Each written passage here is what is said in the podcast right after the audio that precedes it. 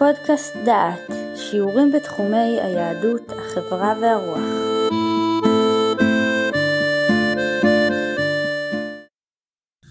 ברוכים הבאים לפודקאסט דעת לקורס חופש הרצון. בשיחה זו, שהיא השישית במספר, נעסוק בנושא חוסר ידיעה או כפייה לפי אריסטו והרמב"ם. מדבר עליכם יהודה אייזנברג, ואני מקווה שתיהנו מן השיחה. אנחנו הגדרנו עד עכשיו מהו מעשה שנעשה ברצון, ומהו מעשה שנעשה בכפייה.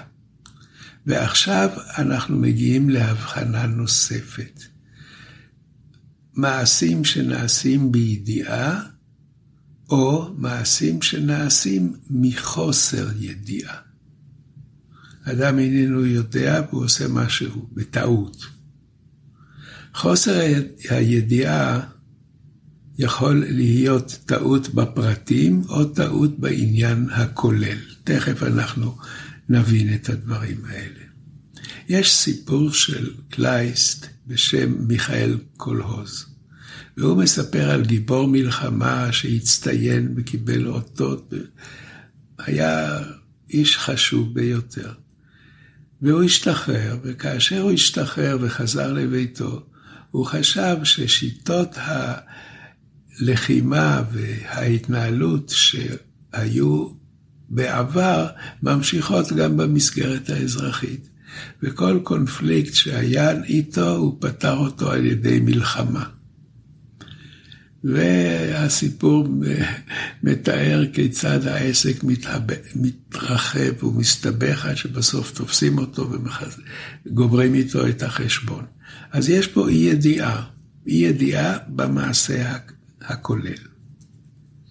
עכשיו יש אי ידיעה אחרת, בפרט. אדם מקבל רובה, הוא חושב שהרובה איננו טעון, הוא מכוון ויורה. ומסתבר שהיה כדור בקנה. זוהי טעות אחרת מזו של מיכאל קולהוז.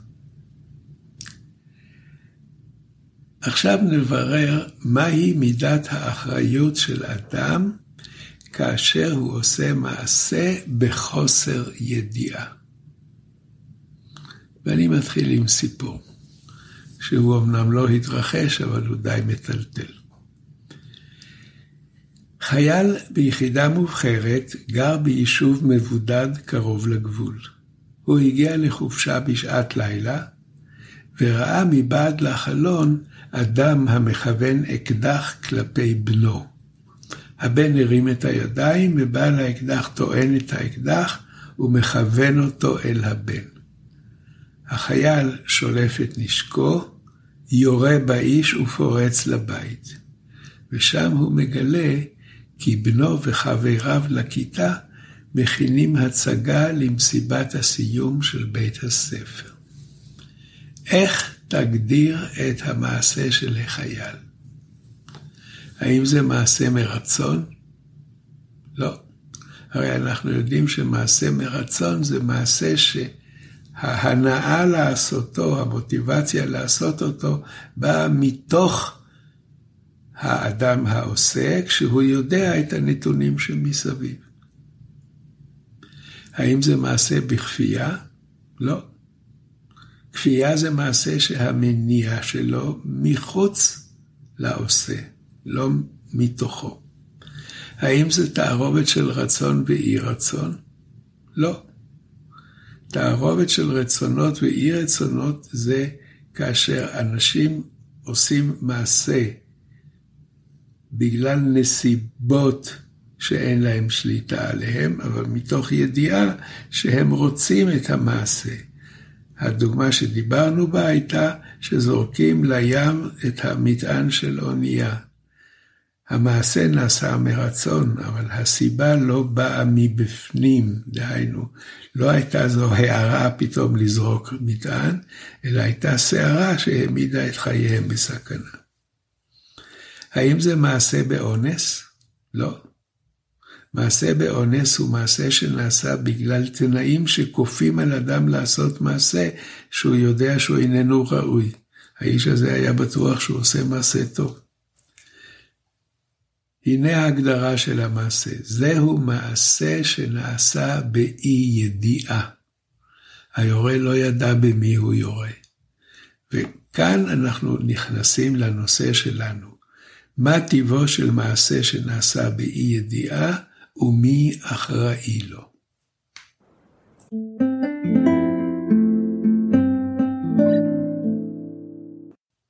אריסטו כותב כך: שום דבר שנעשה מתוך אי ידיעה אינו נעשה מרצון. אם זה מתוך אי ידיעה זה לא רצון. הרצון הוא הידיעה. אולם בעל כורחו של העושה, נעשה רק מה שמצער אותו וגורם לו חרטה. שמי שעשה דבר מה מתוך אי ידיעה, ואינו מוטרד כלל בשל מעשהו, הוא אמנם לא פעל מרצון, שהרי לא ידע מה הוא עושה, אבל הוא גם לא גרה, עשה בעל כורחו, שהרי איננו מצטער. אנחנו עכשיו מגדירים מה טיבו של מעשה שנעשה מתוך אי ידיעה. וההגדרה היא זו, מעשה שנעשה מתוך אי ידיעה, והעושה התחרט על מעשה כזה, אנחנו נאמר שהוא פעל בעל כורחו. הוא לא ידע, ומתוך אי ידיעה הוא עשה מעשה שלילי. אם העושה לא מתחרט, נאמר שהוא פעל שלא מרצונו. אם כך, מעשה מתוך אי ידיעה יכול להיות מעשה בעל כורחו אם מתחרטים, ומעשה שלא מרצון אם אין מתחרטים על המעשה כי הוא לא היה משהו כל כך חשוב.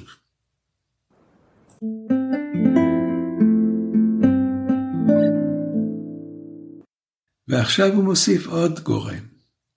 מה יהיה אם אדם שיכור או מסומם, או כועס והוא באמוק והוא עשה מעשה? האם זה אי ידיעה? לא. זה לא אי ידיעה, זה מעשה בבלי דעת, זה מעשה שהדעת הסתלקה ממנו, הוא מסומם, הוא שיכור, הוא באמוק. פה אין אי ידיעה, פה הוא אדם שאין לו דעת, אז זה כבר סוג שלישי. יש לנו מעשה מרצון, יש לנו מעשה בעל כורחו, שהוא יכול להיות מרצון אם הוא שמח, ויכול להיות שלא מרצון אם הוא מצטער, ויש לנו מעשה שנעשה בבלי דעת, שהתודעה בכלל לא שותפה לכל המעשה הזה. אני אתן דוגמה ונראה איך אנחנו מתקדמים. אדם נתן לבנק הוראה לקנות מניות והוא טעה בשם המניה. הוא רצה לקנות מניות של אפיק השקעות, והוא כתב אביק השקעות. והבנק קנה לו מניה שהוא בכלל לא מכיר אותה ואין לו עניין בה. ואחרי שבועיים התברר כי אביק השקעות, מה שהוא באמת קיבל, המניה עלתה ב-200 אחוז, ואילו אפיק השקעות, מה שהוא רצה, ערכה ירד ב-50 אחוז. נזכור, מעשה שנעשה בטעות, אבל הוא מרוצה ממנו. איך המעשה הזה יוגדר?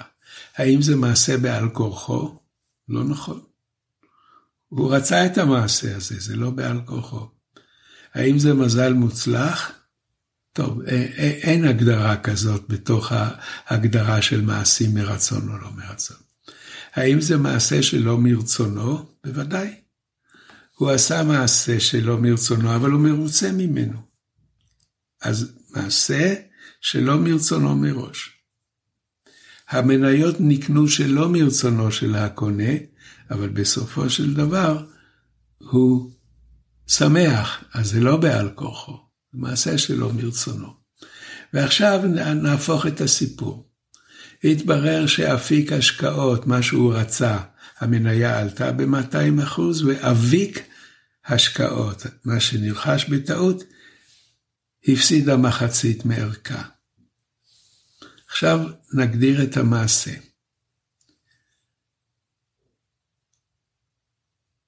הפקיד טעה. הפקיד טעה ורשם מניה לא נכונה. המעשה הזה נעשה בעל כורחו של קונה המניות. הוא לא רצה אותו. אמרנו שאם אדם לא רוצה, זה מעשה בעל כורחו. המניות נקנו שלא מרצונו של הקונה, הוא רצה משהו אחר. בסופו של דבר הוא גם לא מרוצה. אם כן, כאן יש לנו מעשה שנעשה בעל כורחו. אמרנו, אם הוא שמח בדיעבד, זה ברצונו. אם הוא לא שמח, זה בעל כורחו. ואני מסכם את הנושא הזה.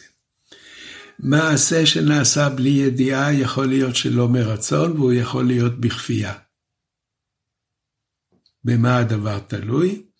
בהתייחסות לאחר מעשה. אם המעשה שנעשה בלי ידיעה גרם לו, להיות, גרם לו לטובה והוא מרוצה ממנו, אז הוא מרוצה. אם הוא מרוצה זה לא בכפייה, אז זה מעשה שלא מרצון. אבל אם הוא מצטער על התוצאה, זה מעשה שבכפייה. אי הידיעה כפתה עליו מעשה שאיננו רצוי.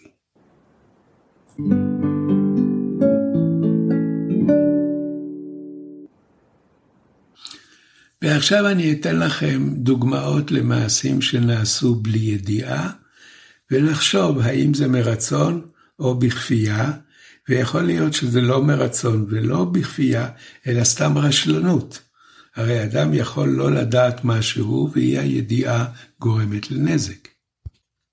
ננסה לראות דוגמאות. מנהל בנק לא ידע שצריך לבקש ביטחונות כאשר מלווים כסף. הוא הלווה כסף לכל דורש והבנק התמוטט. מהו המעשה, מרצון או בכפייה? או רשלנות פושעת?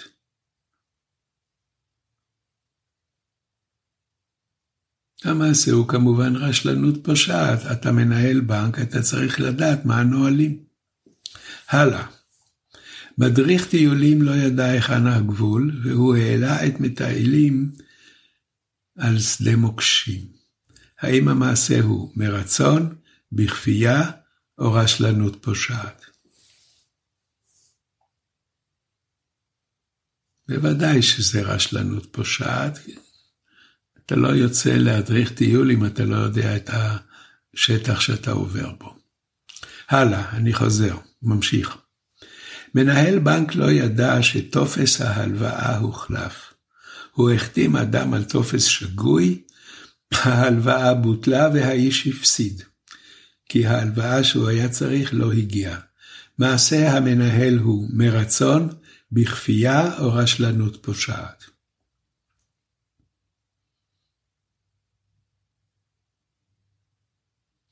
כאן אנחנו כבר בתוך התחום של הדברים שהם נעשים, אבל אינם בפשע. זהו מעשה בכפייה. כי אנחנו יודעים שמעשה של אי ידיעה שמצטערים עליו, נחשב מעשה בכפייה. הלאה. מדריך הטיולים לא ידע שהמסעדה סגורה בגלל שיפוצים, המטיילים נשארו רעבים. המעשה הוא מרצון, בכפייה או רשלנות.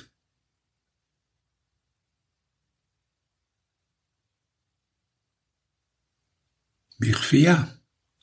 הרי אנחנו יודעים שמעשה שנעשה מתוך אי ידיעה ומצטערים עליו, הוא מעשה בכפייה. ושאלה אחרונה, מדריך הטיולים רצה לקצר את הדרך, ירד לשביל צדדי, אחד המטיילים החליק ונפצע. מהו המעשה, מרצון, בכפייה או רשלנות?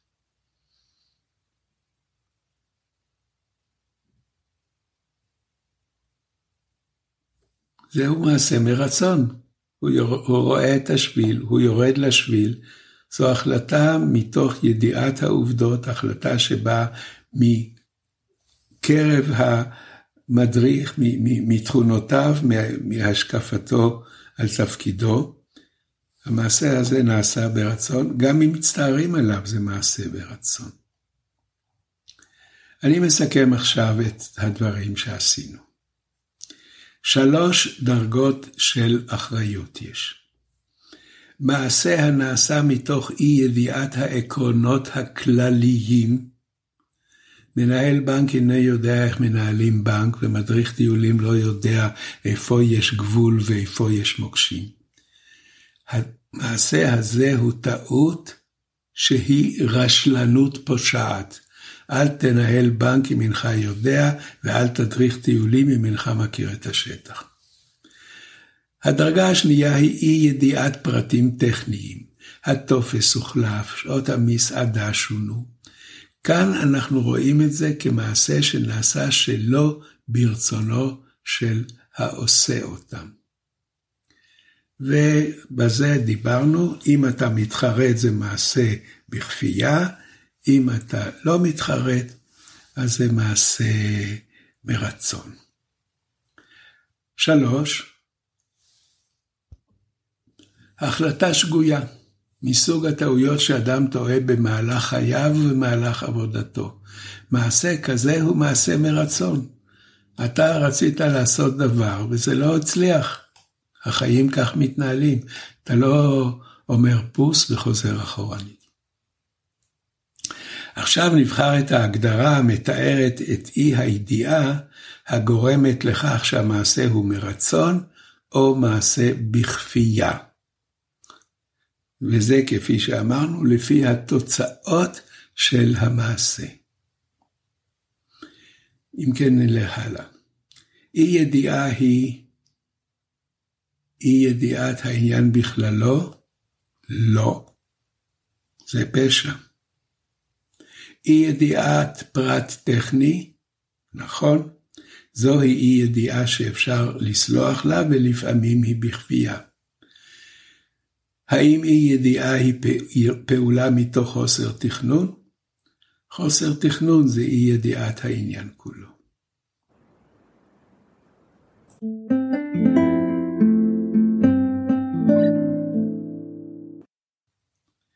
נקרא את הסיכום של אריסטו. כשאדם פועל בלי לדעת את המועיל לו, לא ייאמר עליו שהוא פועל בעל כורחו, שהרי כוונה שיסודה בטעות אינה גורמת למעשה שיעשה בעל כורחו של עושהו, אלא גורמת למעשה נבלה. אתה לא יודע מה, מה הדבר הזה עושה, אתה אינך מכיר את התהליכים. זה לא בעל כורחך, אתה מרצונך עשית דבר בלי לדעת מה התוצאות. והוא הדין לטעות שטועה אדם לגבי כללם של הדברים. הוא איננו יודע תהליכים של בנק ואיננו יודע עקרונות של טיול. טעות מעין זו מביאה גנאי על בעליה. טעות לגבי פרטים, כלומר לגבי נסיבות הפעולה והעניינים שבהם היא נוגעת, גורמות למעשה בעל כורחו של עושהו. ומי שטועה באלה, אדם, פקיד, מנהל, כל תפקיד שהוא, הוא טועה באיזשהו פרט והעניין משתבש. מי שטעה באלה, מובטחים לו רחמי הבריות וסליחתם, שמי שאינו מכיר את הפרטים ההם, הוא פועל בעל כורחו.